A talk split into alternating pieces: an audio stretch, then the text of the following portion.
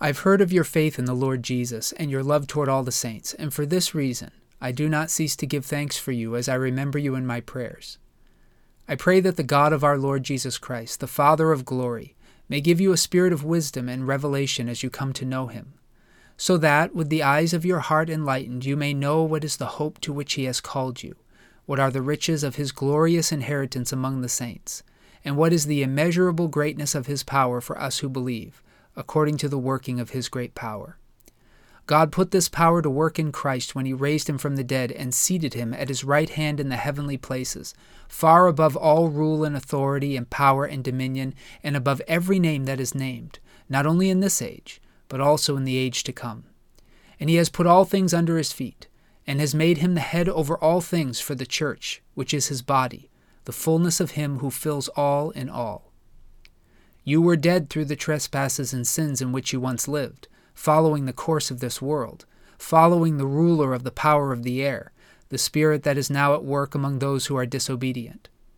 All of us once lived among them in the passions of our flesh, following the desires of flesh and senses, and we were by nature children of wrath like everyone else.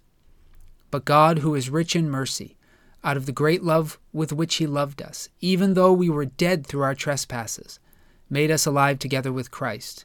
By grace you have been saved and raised us up with him and seated us with him in the heavenly places in Christ Jesus, so that in the ages to come he might show the immeasurable riches of his grace and kindness toward us in Christ Jesus. For by grace you have been saved, through faith. And this is not your own doing, it is the gift of God, not the result of works, so that no one may boast. For we are what he has made us, created in Christ Jesus for good works, which God prepared beforehand to be our way of life. Martyn Lloyd-Jones, in his sermon So Near and Yet So Far, has said the Christian, according to the New Testament, is someone who can say something like this I was, I am. The historic term for this was conversion, which suggests some sort of transformation from one thing or state into another. In the late 20th century, the preferred terminology was that of being born again. Whatever the terminology used, the reality being conveyed is that in coming to follow Jesus, something substantial has changed about the person as a consequence of this new faith commitment. The terms for this movement are varied in the New Testament. First century Judaism used the term proselytos, from which we get the word proselyte. A proselytos was a Gentile person who had become a permanent resident alien in Israel. So when a Gentile came to worship the Jewish God exclusively, that person was called a proselytos. Proselytos translated the Hebrew word ger. This is not the word generally used for a convert to Christianity, though, in the New Testament. When a person became a Christian, two words were used generally to describe their movement. The first, which can be found in 1 Timothy chapter 3 verse 6, is neophytos.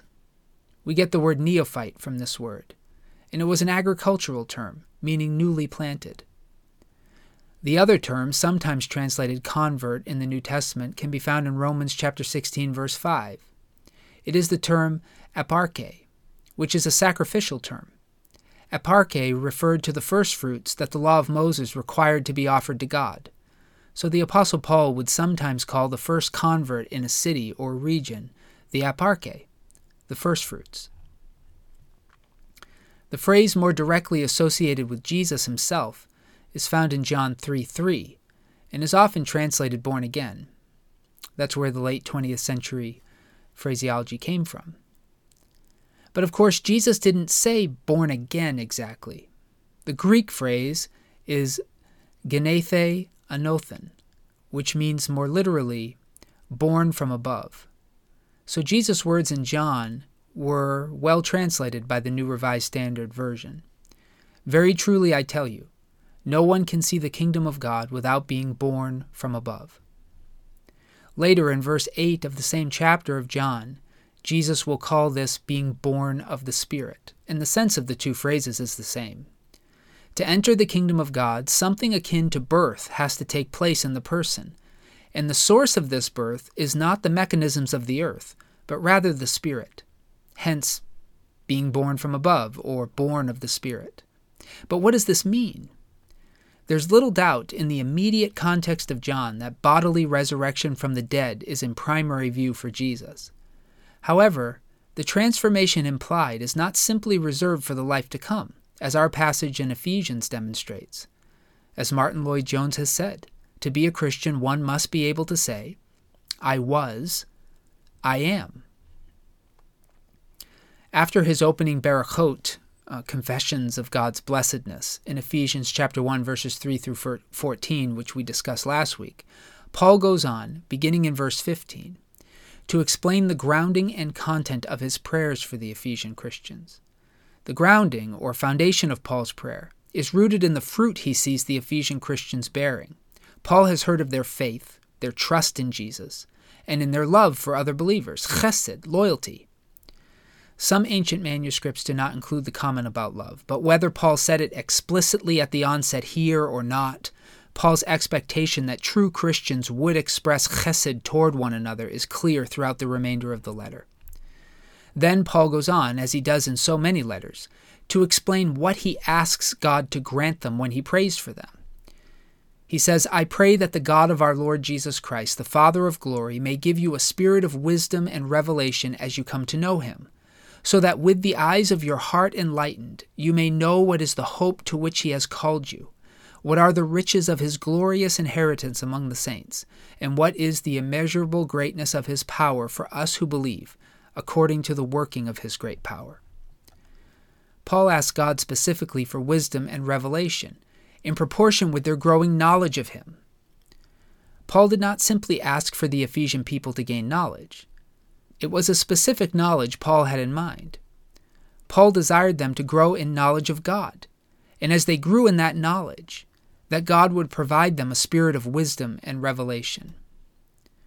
Again, the spirit language is similar to that of Jesus, and Paul affirms again that the birth, the transformation, the new way of living and thinking and moving that is the inheritance of all who follow Jesus comes by means of the Spirit. Now, revelation usually refers to the uncovering of mysteries. In Ephesians, the mystery that Paul's referring to is the bringing together of true Israel and Gentiles into one body. We started to talk about that last week, and we'll have a lot to say about it during this series. That's the ecclesiology question that informs much of the book. But in this discussion, I want to focus on Paul's request for wisdom. Wisdom in the First Testament is the ability to know when and how to use the knowledge one has acquired. One can gain much knowledge from studying the natural world, from studying history, from studying the writings of the wise, and even from reading and studying the Christian scriptures. But knowledge alone in the Bible is inadequate, sometimes even perilous, as Adam and Eve learned from their experience with the tree of knowledge in the Garden of Eden.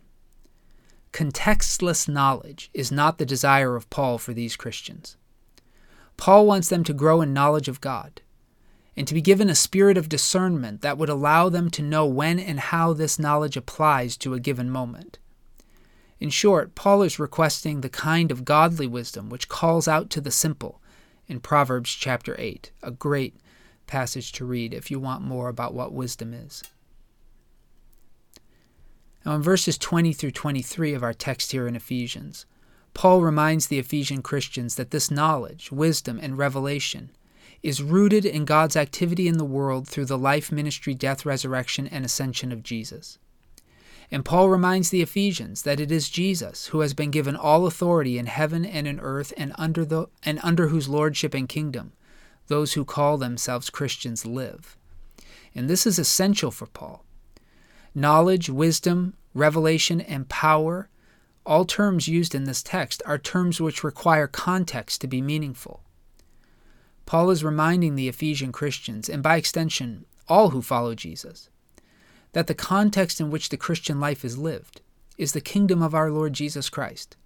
The knowledge we seek is knowledge of God in Him. The wisdom we require is not wisdom to navigate the kingdoms of this world, but His kingdom the revelation we seek is not the uncovering of earthly mysteries, but the uncovering of the mysteries of God. And the power at work in us is not the power that the fleshly and worldly desire, but the power of God to be His people in the world. And this naturally leads Paul to a proclamation to which Martyn Lloyd-Jones is indebted. You were, now you are. Look at chapter 2, verse 1. You were dead through the trespasses and sins in which you once lived, following the course of this world, following the ruler of the power of the air, the spirit that is now at work among those who are disobedient. All of us once lived among them in the passions of our flesh, following the desires of flesh and senses, and we were by nature children of wrath, like everyone else. We were dead through the lives we lived outside of God's kingdom and outside of the lordship of Jesus over us. We were dead because we lived according to the principles of the world and the worldly. We were dead because we lived by our own consciences and our own sense of right and wrong. We were dead because we sought knowledge and wisdom and revelation, but not knowledge of God and wisdom and revelation sourced in the Spirit of God. We were governed by false spirits, by false gods, and by our own passions. That is who we were. But that is not who we are if we have come truly to follow Jesus.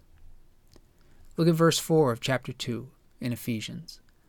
But God, who is rich in mercy, out of the great love with which He loved us, even when we were dead through our trespasses, made us alive together with Christ. By grace you have been saved and raised us up with him and seated us with him in the heavenly places in Christ Jesus, so that in the ages to come he might show the immeasurable riches of his grace in kindness towards us in Christ Jesus. For by grace you have been saved, through faith, and this is not your own doing, it is the gift of God, not the result of works, so that no one may boast. For we are what he has made us, created in Christ Jesus for good works, which God prepared beforehand to be our way of life. Quite apart from human merit, works, or effort, God made a way in Jesus from what we were in the world to who we are in Him. It is God who did this, so it is not by works. No human made the road from death to life. No human discovered the secret entrance to the kingdom of God. God Himself did this by grace. God Himself became flesh in the person of Jesus. God Himself made war against the spiritual forces of evil in the heavenly realms and conquered them in the flesh of Jesus. God Himself, while we were still sinners, trailblazed the road out of slavery to sin and death. And so Paul declares in these verses that no human can boast about the road from which from what we were to what we are. That is God's work alone.